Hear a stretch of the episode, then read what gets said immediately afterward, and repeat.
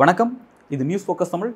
இன்றைக்கு நம்முடன் அரசியல் பேச இருப்பவர் மூத்த பத்திரிகையாளர் திரு மணி அவர்கள். வணக்கம் சார். வணக்கம். நாடாளுமன்ற தேர்தல் நெருங்கி வரக்கூடிய நேரத்தில் ED ரேட்ஸ் நம்ம அதிகமாக பார்க்குறோம். டெல்லியில் ஆம் ஆத்மி கட்சியின் மீதான மதுபான கொள்கை ஊழல் விஷயம், அதில் ஏற்கனவே மனீஷ் சிசோடியா கைது செய்யப்பட்டிருக்காரு நம்ம பார்க்குறோம். இப்போ வந்து அந்த விஷயத்தில் முதல்வர் அரவிந்த் கெஜ்ரிவாலே அந்த லிஸ்ட்டில் சேர்க்கணும் அப்படின்றதுக்காக அவருக்கு சம்மன் அனுப்பப்பட்டிருக்க ஒரு விஷயம், ஒரு அப்டேட்டு. அது கூட வந்து இங்கே திரிணாமுல் காங்கிரஸ் எடுத்துகிட்டா மஹுவா மொய்த்ராவை டார்கெட் பண்ணிகிட்டு இருக்காங்க. அவங்க வந்து அதானி குறித்து நாடாளுமன்ற கேட்கப்பட்ட கேள்விக்கு பணம் வாங்கிட்டு தான் கேட்டாங்க அப்படிங்கிற ஒரு புகார் அவங்க வைக்கப்படுது. கூடவே அந்த மம்தா பானர்ஜி தலைமையான அரசு வந்து ரேஷன் வளங்களில் ஒரு ஊழல் செஞ்சுருக்குன்னு சொல்லிட்டு அந்த அமைச்சரை கைது பண்ணியிருக்காங்க. 24 மக்களவைத் தேர்தல்களுக்குள் அனைத்து எதிர்க்கட்சிகளையும் முடக்கி, முக்கியமான தலைவர்களை, எதிர்க்கட்சித் தலைவர்களை சிறையில் அடைத்து மீண்டும் 3வது முறை வெற்றி பெற்று ஆட்சியை தக்க வைத்து கொள்ளலாம் என்று பாஜக பகல் கனவு கண்டு கொண்டிருக்கிறது, முயற்சித்து கொண்டிருக்கிறது. அதனுடைய தொடர்ச்சி தான் அரவிந்த் கெஜ்ரிவாலுக்கு அனுப்பப்பட்ட சம்மன். இந்த தீர்ப்பே, மனீஷ் சிசோடியா வழக்கில் உச்சநீதிமன்றம் நேற்று வழங்கிய தீர்ப்பே துரதிர்ஷ்டவசமானது, அவலமானது. ஏன்னா bail is the rule, jail is the exception வாங்க. அதை மீறி இன்றைக்கி jail is the rule, bail is the exception லெவலுக்கு உச்சநீதிமன்றம் போய்விட்டது. 8 மாதங்களாக ஒரு மனிதன் சிறையில் வாடுகிறான். வழக்கு இன்னும் விசாரணையை தொடங்கலை. ட்ரையல் 6 மாதத்துல 8 மாதத்தில் முடிக்கணுன்றாங்க. Process is the punishment. வெளியில் தப்பிச்சு ஓட போகிறது கிடையாது. ஆவணங்கள் எல்லாம் வந்து, சாட்சியங்கள் எல்லாம் ஆவணங்களாக இருக்கின்றன. பாஸ்போர்ட்டை முடக்கிடலாம், அவர் எங்கே தப்பித்து போவார்? ஒருவேளை வழக்கு தீர்ப்பில் அவர் நிரபராதி என்று நிரூபிக்கப்பட்டால் இந்த இழந்த சுதந்திரத்தை அவருக்கு யார் கொடுப்பார்? 8 மாதம் நீ ஒரு மனிதனை ஜெயிலில் வச்சுருக்கார், விசாரணையே இல்லாமல். இந்த தீர்ப்பு, உச்சநீதிமன்றத்தின் தீர்ப்பு அவலமானது. எதிர்க்கட்சி தலைவர்கள் எல்லோரையும் சிறையில் அடைத்து விட பாஜக அரசு முயற்சித்து கொண்டிருக்கிறது. எதிர்க்கட்சிகளே இல்லாமல் இருக்க வேண்டும், இந்தியாவை மாற்றிவிட பாஜக அரசு விரும்புகிறது. இன்றைக்கி கபில் சிபல் ஒரு ட்வீட் போட்டிருக்காரு. அந்த ட்வீட்டில் அவர் என்ன சொல்கிறாருன்னா, நல்லா கவனிங்க. கபில் சிபல் இந்த தீர்ப்பில், நேற்றைக்கு உச்சநீதிமன்றம் கொடுத்த தீர்ப்பை பற்றி சொல்லும் பொழுது இந்த ரொம்ப முக்கியமான ஒரு வாதத்தை வைத்திருக்கிறார். Kapil Sibal want India alliance to speak in one voice against Sisodia bail denial to every targeted ED raids. ED ரைட்ஸால் பாதிக்கப்படக்கூடியவர்கள் ஒவ்வொருக்கும் எதிராகவும் ஆதரவாகவும் ஒருமித்த குரலில் எதிர்க்கட்சிகள், இந்தியா கூட்டணி பேச வேண்டும்னு அவர் சொல்கிறார். அவர் தன்னோட ட்வீட்டில் சொல்கிறாரு, supreme court rejects Sisodia's bail law on its head, the process is the punishment. தலைகீழாக திரும்பி இருக்கிறது ஜாமீன் சட்டம். All opposition leaders targeted, send them to jail, proof can come later. எல்லா எதிர்க்கட்சி தலைவர்களும் குறிவைக்கப்படுகிறார்கள், முதலில் அவர்களை சிறைக்கு அனுப்பிவிடுங்கள், ஆதாரத்தை அப்புறம் தேடிக்கலாம். The India alliance must speak up in one voice. அட்டூழியத்தின் உச்சகட்டத்தில் மோடி அரசு சென்று கொண்டிருக்கிறது.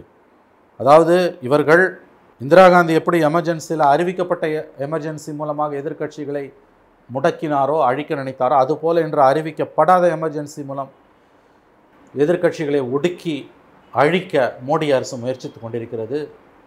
மிகுந்த துரதிர்ஷ்டவசமான விஷயம். இதில் ஜனநாயகத்தின் பக்கம், அடிப்படை மனித உரிமைகளின் பக்கம், அரசியலமைப்பு சாசனத்தின் அடிப்படை விழுமியங்களின் பக்கம், ஒவ்வொரு குடிமகனுக்கும் அரசியலமைப்பு சாசனம் கொடுத்திருக்கக்கூடிய அடிப்படை உரிமைகளின் பக்கம் இருக்கக்கூடிய பாதுகாக்க வேண்டிய உச்சநீதிமன்றம் இன்றைக்கு துரதிர்ஷ்டவசமாக வேறு பாதையில், வேறு திசையில் தன்னுடைய பார்வையை திருப்பி இருக்கிறது. இது மிகுந்த துரதிர்ஷ்டவசமானது. மமு மொய்த்ராவோட ஃபோன்ஸ் எல்லாம் அவங்க வந்து ஹேக் ஆகிருக்குன்னு அந்த அம்மையார் சொல்லியிருக்கிறார். 7 தலைவர்களோட ஃபோன்ஸ் ஹேக் ஆகிருக்குதா ஆப்பிள் நிறுவனமே சொல்லியிருக்கிறது.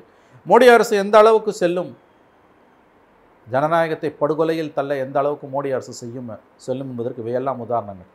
இதற்கு என்ன விளக்கம் கொடுக்க போகிறது பாஜகவும் பாஜகவின் தொங்கு சதிகளாக இருக்க ஊடகங்களும்? இதற்கு என்ன விளக்கம் கொடுக்க போகிறார்கள் என்று தெரியவில்லை. தவறு செய்கிறவங்க, ஊழல் செய்கிறவங்க தண்டிக்கப்படுறாங்க. இது ஏன் நீங்கள் வந்து அப்படித்தான் பேசுவார்கள். ஹிட்லர் பேசிய மொழி இது. ஹிட்லர் இப்படித்தான் பேசினான். எல்லா எதிர்க்கட்சிகளையும் அழித்தொழித்த பொழுது அவன் பேசிய பேச்சு இது. அப்போ அதே மாதிரி தான் நீதிமன்றங்களும் அவனுக்கு துணை போயின. கடந்த காலங்களில் இதுதான் நடந்திருக்கு. உலக வரலாறை ஊன்றி படிப்பவர்களுக்கு இது தெரியும். Those who refuse to learn from history are condemned to repeat it. வரலாற்றிலிருந்து பாடம் கற்க மறுப்பவர்களுக்கு வரலாறு சாபமாக முடியும்.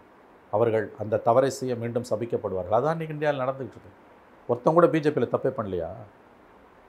எத்தனாயிரம் கோடி வச்சுருக்குது, எத்தனாயிரம் கோடி கொள்ளையடிச்சு வச்சுருக்கான். பிஜேபியை தவிர எவங்ககிட்டையுமே இன்றைக்கி பணம் இல்லையா? Bail is the rule, jail is the exception. 8 மாதமாக ஜெயிலில் இருக்காங்க ஒருத்தன். கொலை கேஸு கிடையாது, பாலியல் வன்முறை கிடையாது, தீவிரவாத நடவடிக்கை கிடையாது, பொருளாதார குற்றம். சார், இப்போ நீங்கள் அந்த விஷயத்தில் வந்து இன்னும் விசாரணை நடத்தலன்னு சொல்லி ஒரு விஷயத்தை குறிப்பிடுறீங்க. ஆனால் நேற்றுக்கு விசாரணை நடந்திருக்குங்க, சார்ஜ் ஷீட் போட்டு ஏன்னா 338 கோடி ஊழல் நடந்திருக்கு, முறைகேடு நடந்திருக்கு. கரெக்டுங்க, அது வந்து சார்ஜ் தானேங்க, நிரூபிக்கப்படலையே, அதை ட்ரையலில் இல்லைங்க நிரூபிக்கணும். அவனை எப்படி நீங்கள் 8 மாதம் உள்ளே வைப்பீங்க? அதெல்லாம் குற்றச்சாட்டு, நான் மறுக்கல, பட் குற்றச்சாட்டு தான், தீர்ப்பல்ல. அரசியலமைப்பு சாசனம் ஒரு தனி மனிதனுக்கு கொடுத்திருக்கக்கூடிய அடிப்படை உரிமைக்கும் இந்திய தண்டனை சட்டமும் குற்றவியல் சட்டமும் கொடுத்திருக்கக்கூடிய உரிமைகளுக்கும் அல்லது அதில் சொல்லப்பட்டிருக்க விஷயங்களுக்கும் இடையில் முரண்பாடு வந்தால் அரசியலமைப்பு சாசனம் கொடுத்திருக்கக்கூடிய தனி மனித உரிமை தான் காப்பாற்றப்பட வேண்டும். இதுதான் உச்சநீதிமன்றத்தின் பல தீர்ப்புகள் சொல்லுவது. அரசியலமைப்பு சாசனத்தின் அடிப்படை விழுமியங்களில் ஒன்று இது. ஆனால் நீங்கள் வந்து சார்ஜஸ் தானேங்க, அது ப்ரூவ் ஆகலையே, அவன் ஓட போகிறதில்ல, எங்கே ஓடுவான்? எங்கேயும் ஓட முடியாது. பாஸ்போர்ட்டை இம்பவுண்டு பண்ணிட்டீங்க, சாட்சியங்கள்லாம் முக்கால்வாசி ஆவணங்களாக தான் இருக்குது, எங்கே ஓடுவார்? 8 மாதமாக ஒருத்தனை ஜெயிலில் வைப்பீங்க, இது என்ன அட்டூனி? அது ஸோ இப்போ இந்த அடிப்படை அரசியல் சாசனத்தின் அடிப்படை விளைவுகளை இதை பாதிக்குதுன்னு குறிப்பிடுறீங்க. அப்போ அதை பாதிக்கிற வகையில் தான் வந்து பிஎம்எல்ஏ ஆக்டையும் இடியும் வடிவமைச்சு வச்சுருக்காங்களா? ஆமாம், உண்மை தான். அது நல்ல நோக்கத்தில் கொண்டு வரப்பட்டது, சர்வதேச சட்டங்களின் அடிப்படையில் கொண்டு வரப்பட்டது. பண பரிவர்த்தனை மோசடி, நிதி மோசடி என்பவை தீவிரவாத போதைப்பொருள் கடத்தலுக்கு உதவுது. அதனால் அதில் கடுமையான சட்டங்கள் வேண்டும் என்பது தான் சர்வதேச சமூகம் ஒப்புக்கொண்டு அதன் அடிப்படையில் தான் பிஎம்எல்ஏ எல்லாம் கொண்டு வரப்படுது. ஆனால் இது தனி மனித உரிமைகளுக்கு எதிராக தன்னுடைய அரசியல் பழிவாங்குதலுக்காக மோடி அரசு பயன்படுத்துகிறது என்பது தான் இங்கே இருக்கக்கூடிய பிரச்சனையை.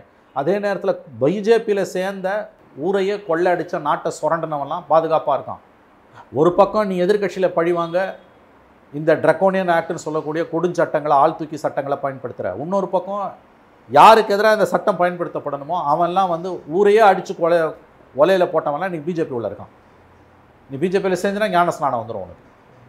ஒரு செந்தில் பாலாஜியோ ஒரு சிசோடியாவோ பிஜேபியில் சேர்ந்துருந்தாங்கன்னா அவங்களுக்கு நீ விமோசனம் வேறு.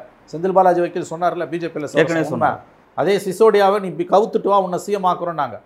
அவர் ஒப்புக்கொள்ளவில்லை, அதனால தான் 8 மாதமாக காராகிரகத்தில் வாடிக்கொண்டிருக்கிறார். சரி, இப்போ அந்த சிசோடியா வழக்கில் வந்து அவரை கைது பண்ணது இல்லாமல் இப்போ வந்து அடுத்து கெஜ்ரிவால் டார்கெட் பண்ணியிருக்காங்க, கூடவே அந்த கட்சிக்கு டார்கெட் பண்ணுறாங்க. ரொம்ப முக்கியமான பாயிண்ட்டு, கெஜ்ரிவாலை நாளை மறுநாள் 2ஆம் தேதி விசாரணைக்கு அழைத்திருக்கிறார்கள். அவர் அநேகமாக கைது செய்யப்பட்டு சிறையில் அடைக்கப்படலாம். ஏன்னா எதிர்க்கட்சிகள் இல்லாத இந்தியாவை உருவாக்க விரும்புகிற நரேந்திர மோடிக்கு இது ரொம்பவும் சாலச்சிறந்த ஒரு வழிமுறை.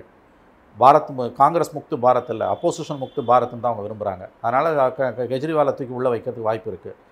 ஆம் ஆத்மி கட்சியை வந்து பாஜகவுக்கு கண்ணில் விரலை விட்டு ஆட்டுது. அதனால் ஆம் ஆத்மி கட்சியை வந்து சிதைப்பதற்கான வேலைகளில் பிஜேபி இறங்கியிருக்கு. வரலாறுலேயே முதன்முறையாக ஒரு கட்சியையே வந்து ஊழல் கட்சின்னு சொல்கிறாங்க. ஒரு கட்சியை லஞ்சம் வாங்க, ஒரு கட்சி எப்படிங்க லஞ்சம் வாங்குவோம்? கட்சியில் இருக்க தனி மனித லஞ்சம் வாங்குவோம். அந்த கட்சிக்கு ஓட்டு போட்ட லட்சம் கோடான கோடி மக்கள் இருக்காங்களா, அவனை நீ இழிவுபடுத்துகிற. ஏன் இவ்வளோ கோபம் வருது பாஜகவுக்குன்னா, ஆம் ஆத்மி கட்சி பாஜகவுக்கு ஆப்பு வைத்தது. ஆப் ஏஏபி ஆங்கிலத்தில் Aam Aadmi party, app app பாஜகவுக்கு ஆப்பு வைத்தது. அந்த கடும் கோபத்தில், அந்த சினத்தில், அந்த பொறாமையில், அந்த பொச்சரிப்பில் தான் பாஜக இந்த அளவுக்கு இறங்கி போய் ஒரு கட்சியை எப்படிங்க லஞ்சம் வாங்கும்? ஒரு கட்சியில் இருக்க தனி மனுஷன் வாங்குவாங்க, ஒரு XYZ வாங்குவான், கட்சி எப்படி வாங்கும்? அந்த கட்சியோட கோடானு கொண்டி தொண்டர்களை நீ இழிவுபடுத்துகிற. இந்த நாட்டோட பிரதம மந்திரி, இதெல்லாம் உகந்த காரியமா? இந்த நாட்டில் இருக்க எல்லாருக்கும் தானே நீங்கள் பிரதம மந்திரி. ஓட்டு போட்டவன் போடாதவன், ஆணு பெண்ணு திருநங்கை திருநம்பி எல்லாருக்கும் நீங்கள் தானே பிரதம மந்திரி.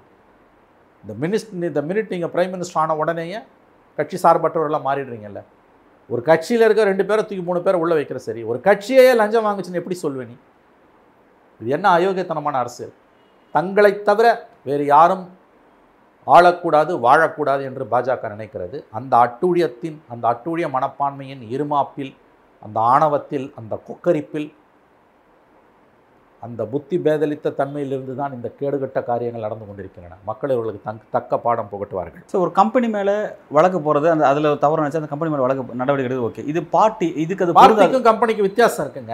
ஒரு கம்பெனி மேலே கேஸ் போடலாம், ஏன்னா கம்பெனி சட்டப்படி அது வேறு, இது அரசியல் கட்சி. இப்போ இந்த அரசியல் கட்சிகளாம் வந்து கம்பெனியாக தான் பார்க்குது பாஜக, அதுதான் உண்மை. எஸ், நாட்டையே கம்பெனியாக தாங்க பார்க்குது. இது இந்த நாடே ஒரு கம்பெனி, அவங்களுக்கு கொள்ளடிக்கிறதுக்கு வசதி. ஒரே ஓனர் அதானி. அதானியா அம்பானியான்னு அவங்க 2 பேரில் ஒருத்தருக்கு தான் தெரியும். ஒரு ஓனர் தான், நரேந்திர மோடி தான். அதானியா ஒரு கீழே இருக்கவர் தான், மொதானி.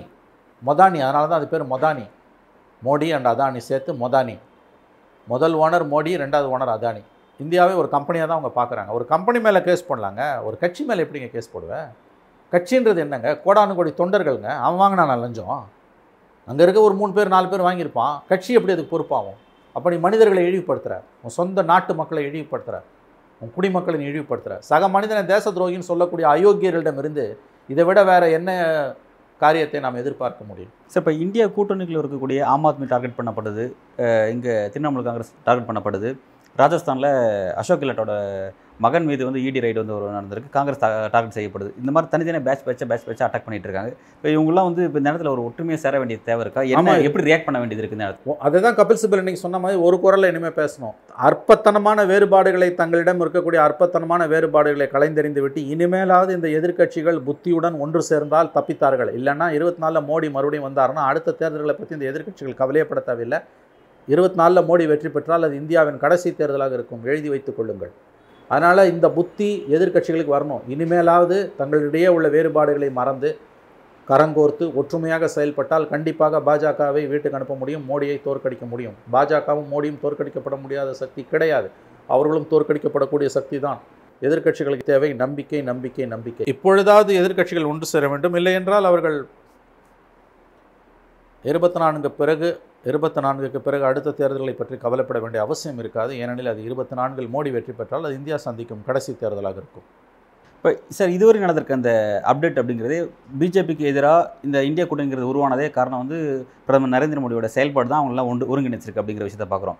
இப்போ இன்னும் அவங்களுக்கு எதிரான அந்த செயல்பாடு இன்னும் ஒரு கூர்மையாக்கும் போது இன்னும் அவங்களோட ஒட்டுமொத்தம் அதிகமாக தானே பார்க்கும். அப்போ வந்து அந்த வாய்ப்பு எதுக்கு மோடியை தரார், பாஜக தருது அப்படிங்கிறது? இல்லை, அது அவங்க ஆணவத்தில் நிற்கிறாங்க, அழிச்சாட்டியத்தில். இது நல்ல கேள்வி. அவங்க வந்து என்ன நினைக்கிறாங்க, நம்ம தான் நிரந்தரம், நாங்கள் ஜெயிக்க பிறந்தவங்க, நீங்கள் தோற்க பிறந்தவர்கள், யார் இன்விசிபிள், எங்களை வந்து யாரும் ஒன்றும் ஆட்ட முடியாது, அசைக்க முடியாது, அதனால் நான் உங்களை தூக்கி போட்டு மிதிப்பேன், குத்துயிரும் கொலையிரும் ஆக்குவேன், சிதைப்பேன், நாங்கள் தான் எப்படி தான் ஜெயிக்க போகிறோம், நீங்கள்லாம் உங்களை நாங்கள் அடிக்கிறதால நீங்கள்லாம் ஒன்று சேர்ந்துடுவீங்க, சேர்ந்துட்டால் எனக்கு பலவீனம் அதெல்லாம் கிடையாது, முதல்ல எப்படி சேருவேன்னு நான் பார்த்துக்கலாம், அப்படியே சேர்ந்தாலும் உன்னால் ஒன்றும் ஆட்ட முடியாதுங்கிறது தான். அந்த ஆணவத்தில் ஆடுறாங்க, வேறு ஒன்றும் கிடையாது. இந்தியா கூட்டணியுடைய அந்த ஒற்றுமை அப்படிங்கிறது அவங்களுடைய ஒரு கட்டம், பாட்னாவோட கூட்டம், பிறகு பெங்களூர் கூட்டம், மும்பை கூட்டம், ஒவ்வொரு கூட்டத்திலையும் அவங்களுக்கு அந்த ஒற்றுமை வந்து அதிகரித்து வந்ததை பார்த்தோம். அவங்களுடைய 4வது கூட்டம், அதுக்கு அடுத்த கூட்டம்லாம் நடக்காமல் போயிடுச்சு. அதெல்லாம் நடந்திருந்ததுன்னா அந்த ஒரு ஒற்றுமை இன்னும் கொஞ்சம் அதிகமாக வந்துருக்கு. சரியாக தான் நின்று இருக்குது. ஏன்னா 5 மாநில தேர்தலில் சில சிக்கல்கள் இருக்குது, அதனால தான் அடுத்தடுத்த கூட்டங்கள் நடக்கலை. இப்போ டிசம்பர் 3ஆம் தேதிக்கு பிறகு அடுத்தடுத்த கூட்டங்கள் நடக்கும், கண்டிப்பாக நடக்கும். டிசம்பர் 3ஆம் தேதிக்கு பிறகு அடுத்தடுத்த கூட்டங்கள் நடக்கும். இந்தியா கூட்டணி கண்டிப்பாக வெற்றி பெறும். 5 மாநில தேர்தலுக்கு முன்பே இந்தியா கூட்டணிக்கு அதிகமான நெருக்கடியை பாஜக தருமா? கண்டிப்பாக கொடுப்பாங்க. 5 மாநில தேர்தலுக்கு முன்பு எவ்வளோ நெருக்கடி கொடுக்க முடியுமோ அந்த அளவு கொடுப்பாங்க. இப்போ ஆம் ஆத்மி கட்சி மீது வந்திருக்க தாக்குதல்கள்லாம் அதை தான் காட்டுது. இதில் இன்னொரு விஷயத்தையும் மோடி கவர்மெண்ட் செய்து ஆம் ஆத்மி கட்சிக்கு அதிக நெருக்கடி கொடுப்பதன் மூலமாக உண்மையான எதிர்க்கட்சி ஆம் ஆத்மி என்று நிறுவுவதற்கும் பிஜேபி முயற்சிக்கிறது. அதன் மூலம் காங்கிரஸை சைட்லைன் பண்ண விரும்புது. ஆனால் அந்த சூழ்ச்சி பலிக்காது. ஒருபோதும் காங்கிரஸோட இடத்த ஆம் ஆத்மி இட்டு நிரப்ப முடியாது. ஒரு கல்லில் 2 மாங்காய் அடிக்குது பிஜேபி. ஏன்னா டெல்லியில் பிஜேபியோட கோட்டையாக இருந்ததை ஆம் ஆத்மி தகர்த்துடுச்சு. பஞ்சாபில் பிஜேபியும் அக்காலிதள கவர்மெண்ட்டை காலி பண்ணிவிட்டு காங்கிரஸ் வந்தது.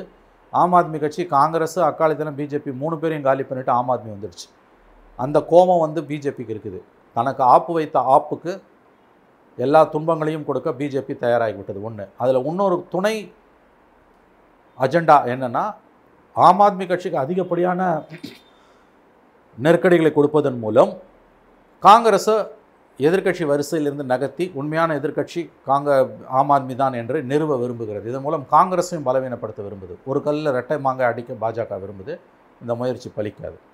பிரபல தேர்தல் வியூக வகுப்பாளர் பிரசாந்த் கிஷோர் என்ன கருத்து தெரிவிச்சிருக்காருன்னா, மோடியுடைய அந்த ஃபேஸ் வேல்யூ வந்து ரொம்ப அதிகமாக இருக்குது, அதுக்கு எதிராக இந்தியா கூட்டணிக்கு அந்த ஃபேஸ் வேல்யூ கட்டாயம் வேணும், அது இருந்தால் மட்டும் தான் வந்து தேர்தலை காம்பெட் பண்ண முடியும் அப்படின்னு சொல்லி குறிப்பிட்றாரு. அது வந்து இந்தியா கூட்டணி வீக்னஸாக இருக்குது அப்படின்னு குறிப்பிட்றாரு.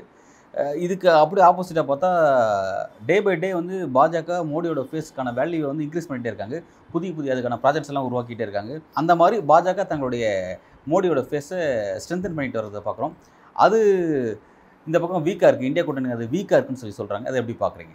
முழுவதும் பிரசாந்த் கிஷோர் சொல்வதை நான் ஒதுக்கித்தள்ள விரும்பவில்லை. சிக்கல் இருக்குது. 3ஆம் தேதி டிசம்பர் 3 தேர்தல் முடிவுகளுக்கு பிறகு இவற்றுக்கெல்லாம் நல்ல விடை கிடைக்கும். அதனால் இப்பொழுதைக்கு அது குறித்து பேச வேண்டாம் என்று நினைக்கிறேன். பல்வேறு கேள்விகளுக்கு ரொம்ப ஆழமாக விரிவாக உங்களோட கருத்தில் வழங்குறீங்க சார். மிக்க நன்றி. நன்றி அன்பு.